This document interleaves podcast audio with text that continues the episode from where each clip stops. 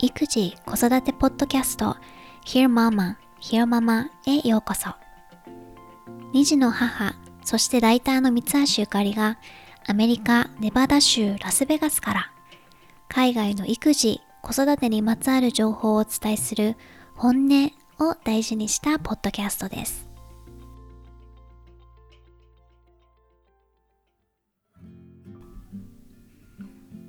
皆さんこんにちは。お久しぶりです。ゆかりです。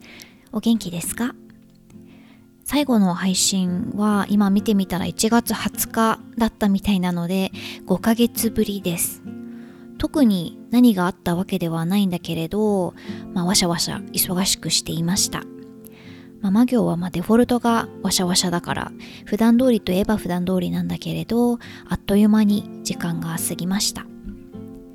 前みたいに子育てのコンテンツを収集しなくなったのでなかなかまあ更新するきっかけがないんだけれど今回久々にひよママを配信しようと思ったのは4月に長男くんの誕生日があったからです。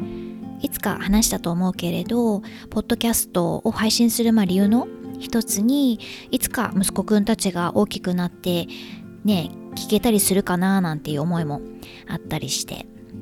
ということで録音後期で息子くんのバースデーの話なんかもしたいと思います。そういえばだいぶ遅ればせながらだけれど Happy Mother's Day 母の日は、まあ、日本だとあくまで自分のお母さんにありがとうと伝える日だから子供がお母さんに感謝の気持ちを伝える日だけれどアメリカではママ友さんからもハッピーマザーズデーってメッセージが来たり、旦那さんもお祝いしてくれたり、義母からも母の日のカードが届いたりします。うちは夫婦揃って記念日に疎いので、結婚記念日も夜になって気がついて、まあ、あれば急いでシャンパンを開けるみたいな感じなんだけど、あの、母の日はトレジョでお花を買ってきてくれました。去年はアルバートソンっていうスーパーのバラ一輪だったので今回は花束だったからちょっとレベルアップしたかな 何はともあれアメリカの母の日は、まあ、みんなでお母さんという存在に感謝を表す日という感じです。ということで今回はニューヨーク・タイムズが母の日の記念に実施したアンケートで集まった、まあ、ママからママへのアドバイスを紹介します。まあ、3000人のママさんがアンケートに回答したらしいんだけれど中でも特にいいアドバイスを紹介してたので一部を取り上げます。記事のタイトルは The Motherhood Advice You Actually Need まあ、ママたちが本当に必要としているアドバイスみたいな感じかな。え具体的な tips というより母親業の姿勢とか、まあ、アプローチについてのアドバイスが多いです。まあ、肩の力を抜いてね、みたいなね。で、まあ、個人的に共感したり、まあ、先輩ママさん、アドバイスありがとうって思ったものをいくつか紹介します。クイーンズに住んでるナンシー・グレイさんのアドバイスは Play to your strength 強みを生かして you are not necessarily going to be good at being a mom at every stage of your child's life. You may be better at dealing with a toddler than with a newborn or even a nine year old. Just as we all excel at some things, know that you may not have the best skills at every stage.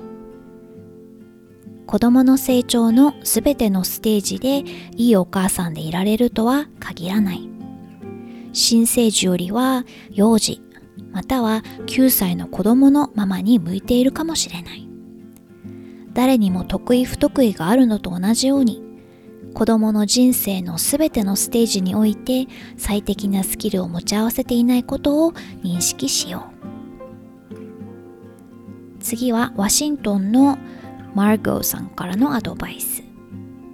Settle for good 十分で満足しよう I was 43 and single when I adopted my then two year old daughter. I had no idea what I was doing. As I was sorting out the pros and cons of various forms of childcare options, pondering the long term impact of this and that, my sister, who had married her high school sweetheart and had two teenagers, gave me the best parenting advice I've ever received, which I frequently reflect on and share with new parents. You want the very best for your children, but they don't really need it. Liberating and true. 私は43歳の時に当時2歳だった娘を養子に迎えました。子育てのこの字もわからない状態でした。チャイルドケアのさまざまな形のメリットデメリットを調べてそれが子供に長期に与える影響を考えている時姉からどんな子育てアドバイスよりも的を得たアドバイスを受けました。姉は高校の時から付き合っていた彼と結婚して2人のティーネイジャーの母です。親は子供に最上の選択肢を与えたい。何でもベストをと願うけれど子供はそれを必ずしも必要としていない。事実だし肩の荷が下りました。次のアドバイスはマサチューセッツ州のマデリン。というママさんから Anticipate whiplash ムチ打ちに驚くなかれ Something I learned from my childbirth class Some of the best times of your life will be as a parent Some of the worst times of your life will be as a parent And sometimes these may be 30 minutes apart 出産の準備の一環として受けたクラスで学んだこと。人生で最良の時間は親として過ごす時間。人生で最悪の時間もまた親として過ごす時間。そして30分の間にどちらをも経験することがある。次はカリフォルニア州オークランドのリザー・ユーさんからのアドバイス。Live for now 今を生きよう My friend Anne always reminds me that parenting is a game of for now. My kid is sleeping or not sleeping for now. The toddler is eating or not eating for now. Children change so quickly that it's not worth trying to predict their next move. The best we can do is to tolerate the tough times and enjoy the good times because either way, it's for now. 友人のアンは常に私に子育てが今だけのゲームであることを思い出させてくれます。子供は今寝ている。または今は寝ていない。幼児には今食欲がある。または今はあまり食べない。子供は変わり続けるので次に起こることを予測しようとするのには意味がありません。私たちにできることは困難な時を乗り越えて楽しい時間を思い切り楽しむこと。どちらにしても今しかないのだから。最後のアドバイスはオレゴン州のママさんブックさんから。Be overwhelmed. 圧倒されましょう Throughout motherhood, you're allowed to be overwhelmed and overjoyed. You can wish for the days to pass quickly and also not want to miss one second with your children. You can miss your life before motherhood and at the same time love your life as a mother. The truth about motherhood is it's not an either or situation. You can be both. You can feel it all. Feeling it all doesn't make you a bad mom. It makes you a human. 母親として圧倒されてもいいし歓喜に満ちてもいい一日が早く終わってくれないかなと願ってもいいし子供との時間を一瞬たりとも見逃したくないと願ってもいい。母親になる前の人生を恋しく思ってもいいし同時に母親として歩む人生を愛しく思ってもいい。子育てをすること母親であることは二者択一の状況じゃない。どちらであってもいい。すべてを感じていい。すべてを感じるからといってあなたが悪い母親だということにはならない。あなたは人間だというだけ。ママさんからの5つのアドバイスを紹介してみました。個人的にうんどれも刺さりました。長男くんが今4歳でしょ？で次男くんも2歳にあと数ヶ月でなろうとしているところで前に比べて少し日常生活が楽になってきたかなっていうところはあるかな。子供が本当に赤ちゃんの頃は、まあ、意思疎通ができないっていうのももちろんあるし、まあ、全てが心配の種になるよね。でそれが尽きない感じ。睡眠でも食事でもお肌のトラブルでも病気でも。でそういう突発的なトラブルの回数が徐々に減ってきて今は生活のリズムみたいなのが作りやすい。でまあそこから心の余裕みたいなものが生まれてる気がする、まあ、それでもバタバタだし、うん、あたふたしてるけどね。ねお母さんであるって本当になんか複雑というかなんだろうイメージとしていいお母さんはいつでも子供のことが大好きで子供のためならねそれが時間でも自分のやりたいことでも何でも犠牲にしてみたいなのがイメージとしてあってだからこうネガティブな感情を感じた時に自分ってダメなのかなとかおかしいのかなみたいな、うん、考えちゃったりするんだけどね。でまあ、子供はね確かに特に女性は自分が産み落としてるから他にはないもう本当にかけがえのない唯一無二の存在ではある。間違いないんだけどでも、まあ、結局は人間関係だから子供と親っていう人間関係。で友人との人間関係。ね彼や旦那さんとの人間関係を思い浮かべても、まあ、大好きって思うこともあれば 気まずかったりムカついたりすることももちろんあるしね。我が子は近い存在だからこそ大好きも100倍だしムカつくも100倍かもしれないし、まあ、白黒じゃなくていいしお母さんも人間だよっていう当たり前のことをリマインドしてくれた感じかな。ということでニューヨーク・タイムズの子育てコーナーから The Motherhood Advice You Actually Need という記事を紹介してみました。録音後期とベガスは今週はすごく暑くて38度とかまで結構毎日上がってるんだけれど、まあ、風が少しあったり砂漠で超ドライで湿気がない分不思議とそんなに暑く感じないかな。なんか日本だとほんと湿気もあるし特に東京はもうコンクリートジャングルで体感温度もっとすごいことになるけれどうん。でまあベガスでもプールとか行かないと日中はもちろん暑いけれどまだなんとかなるかな。ただプール開きが 5月の最後の週なんだよね。今月は週末だけオープンしててうん土地柄ねもっと早くオープンしてよって思うけどオープンしたらきっと毎日のように通うと思います。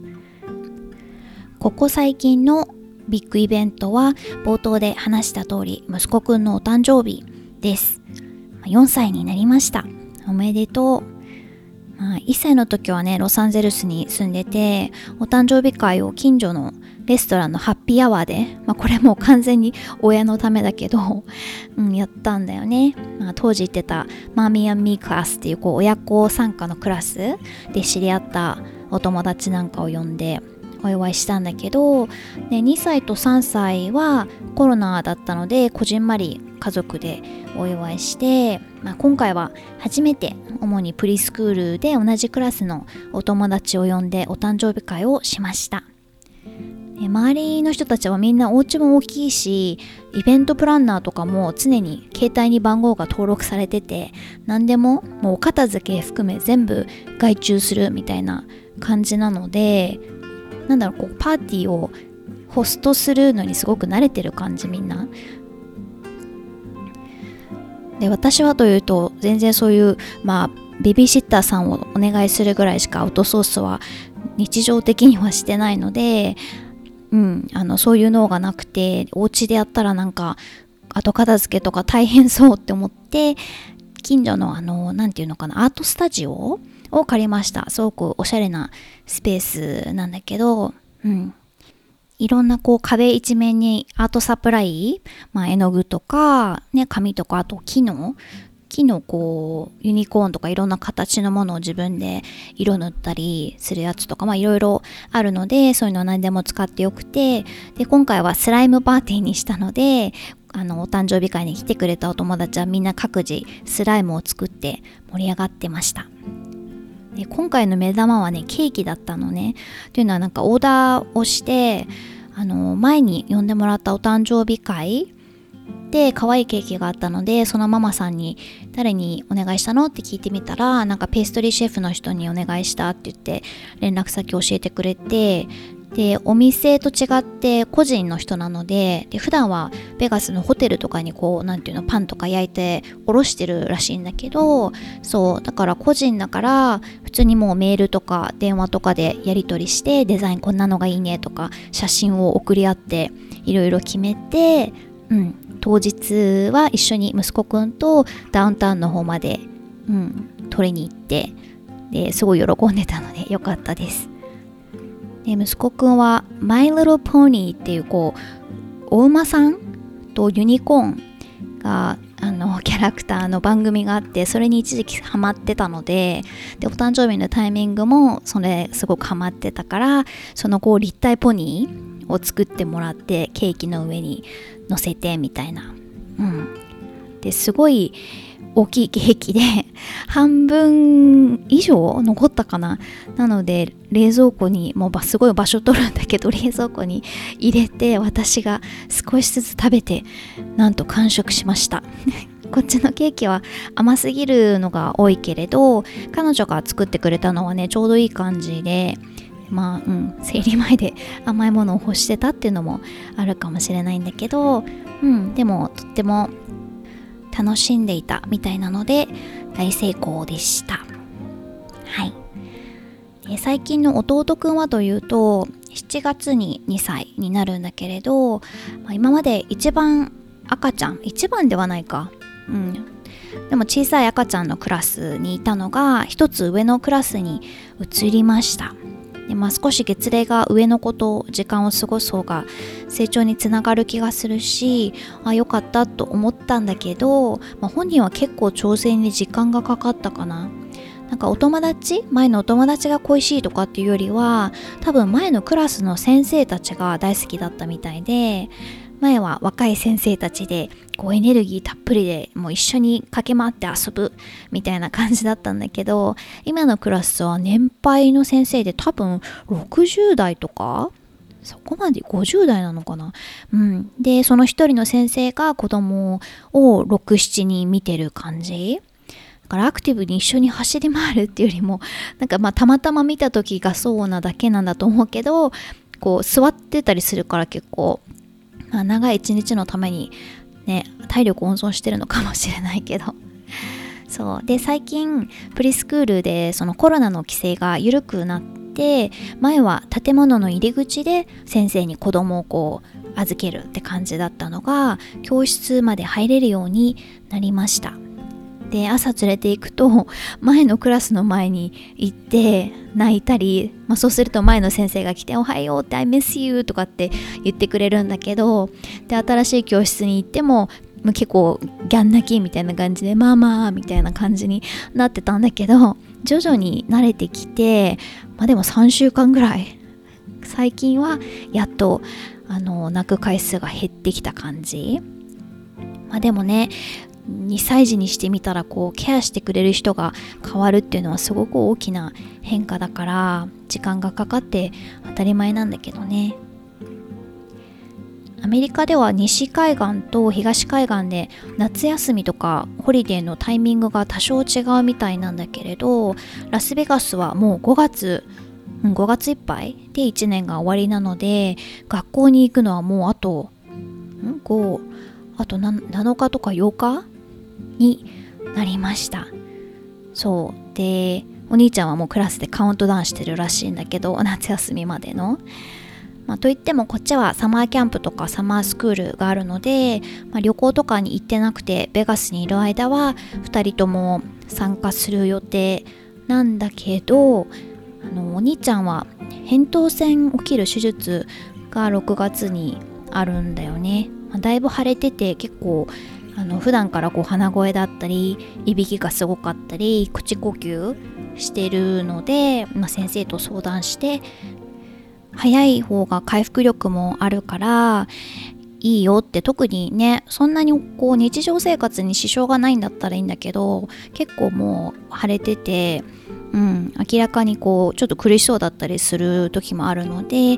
そんなこうちょっとドキドキなイベントがあります、まあ、なので、うん、最初ん手術をして2週間ぐらいは多分痛み止めを飲んでで食べるものとかもうん硬いものとかこのドライなもの例えばシリアルとかそういうのは食べちゃダメって言ってパスタとかいいらしいんだけど多分なんだろうねこうジュースとかそれこそパプシコルアイスキャンディーとか最初はね。とご飯とかも柔らかくしてとかまあどこまで食べてくれるかわかんないけどで同じように小さい子で扁桃腺の起きる手術をしたこのなんか YouTube とかの動画を見るとあの本当にとにかく痛み止めを切らさないだからもう次の時間になったらもうすぐ上げて常に痛み止めで痛みを子供が感じない状況っていうのをもう死守するっていうのが大事ってアドバイスみんな言ってたので、うん、アラームをかけて、うん、それだけはもう頑張ろうと思ってます。全く関係ないでも子育て関連の話題ではあの初めてのお使いって番組あるじゃない？日本で。あれがこっちのネットフリックスだったかな？ですごく人気らしくて。こっちでは Old Enough っていうタイトルらしいんだけどニューヨークタイムズが記事にするぐらい注目されてて、ね、まあロングランな番組だから私も子供の頃も散々見てたけど、まあ、小さい子が一人でお使いをするって日本ではね珍しい光景じゃないけどアメリカではもう本当にありえないから、うん、それですごく注目されてるみたい。でアメリカに住んでて思うのは日本で当たり前にできることができないっていう不便はやっぱりあるかな。女性が一人でね、夜歩いて帰るとかこっちはまずありえないしまあやってもいいんだけどリスクがあるよね。やっぱりなんか事件に巻き込まれたりとか。うん、でだから初めてのお使いみたいなその子供それこそ2歳とか、ね、小さい子が近所とはいえ一人でお使いっていうのはもうえ目から鱗って感じみたい。こっちの人たちは。で Old Enough を見てこうもっと子供に自由を与えようとかねいろいろやらせたらきっともっとできるんだよみたいな。だからすごくポジティブに受け止められてるみたい。うん。ねまあ環境がここまで違うと非現実的というかうんだけどあとこっちは、まあ、それをやっちゃうと、まあ、そういう社会じゃないからこう周囲にこう変な目で見られたら注意されたり分かってもらえないみたいなでだからそういうこう批判が怖いっていう親の気持ちもすごく大きいような気がする。うんと個人的なニュースは最近なんか ABC エクスポキッズエクスポっていう子供向けのブランドとか商品の展示会大きなカンファレンスみたいなのに行ってきました、まあ、ベガスに住んでてすごくいいのはそういうカンファレンスがまさにベガスのストリップにあるホテルで開催されるので車で本当ね20分も走れば行けちゃう。で、メディアとして入れるのもあるし、あとそのカンファレンスに参加するためにみんながこっちに来るので、そう、だからわざわざ会いに行かなくても人が会いに来てくれる っていうのはベガスに住んでてすごいいいなって思ってる点だったりします。最後におまけ話だけれど最近聞いてるポッドキャストの話。前は子育てとかビジネス系の番組が多かったんだけれど、まあ、結構なんかそういうのお腹いっぱいになって飽きてきてで今は英語で言う True Crime のポッドキャストを聞いてます。犯罪ドキュメンタリーっていうか実際にあった事件を追うような内容。で特に Investigative Podcast といって一つのその未解決事件を長い時間をかけて調査するような番組があってもうすごいハマってます。本当ポッドキャストを聞くようになって前より一層テレビとか映像を見なくなったかな。私の、まあ、イメージでは特に日本のテレビはその印象があるんだけどこう視覚的な情報に甘えてるというか中身がないけどなんか映ってるから許される的な同じものをなんか繰り返し繰り返し見せたりとか。でポッドキャストはもう音声しかないので中身がないとコンテンツとして成立しないんだよね。なんかごまかしが効かないし、まあ、聞いてる側もすごく想像力を使うしで散歩しながら聞いたりしてます。もし、ね、この True Crime 系のポッドキャスト、も英語になっちゃうけれど、興味がある人は、おすすめはね、In Your Own Backyard と、これはカナダのポッドキャストなんだけど、Someone Knows Something っていう2つは特におすすめなので聞いてみてください。さて、久々の配信だったので、まあ、録音後期がちょっと長めだったかもしれないけれど、最後まで聞いてくれてありがとうございました。ま、今後も多分記念日とか、なんかイベントがあった時に録音していく感じになるかな。はい。また次回まで皆さんお元気で。今回も Hear Mama を聞いてくださってどうもありがとうございました。ではまた次回お話ししましょう。